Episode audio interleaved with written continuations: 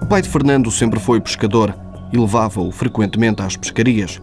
Mas aos 28 anos começa a ir para o alto mar, tudo porque o cunhado comprou uma embarcação. E aí Fernando Fernandes passa a fazer também um tipo de pesca mais sofisticado. Cheguei a pescar com canas de cana da Índia, chamada cana da Índia. Era, éramos nós que apanhávamos e chegou-se a vender. Eu tive uma casa de artigos de pesca que cheguei a vender dessas canas. Hoje em dia, depois começou a aparecer os carbonos, Uh, hoje em dia as coisas são tão sofisticadas que não, não tem nada a ver com aquela altura. A adrenalina e o pescado cativaram Fernando, que nunca mais voltou às canas da Índia. Mas como em tudo na vida, há opções que acarretam perigo e fazem repensar os gostos.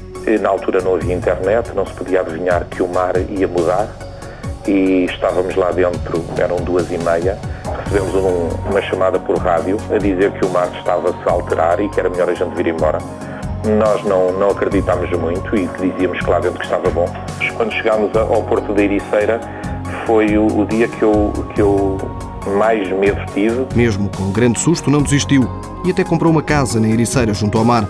Se no cotidiano de Fernando, o mar é palavra usada quase em todas as frases, o peixe não é bem assim.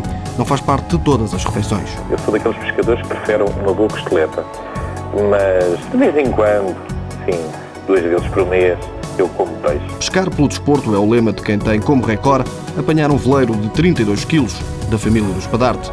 Na vida profissional, este pescador é gerente de duas lojas de pronto a vestir.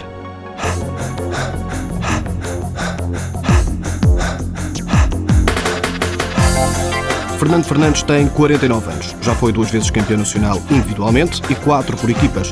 Um título de campeão na Taça de Portugal e Supertaça. E na pesca do Tubarão, ganhou dois títulos nacionais.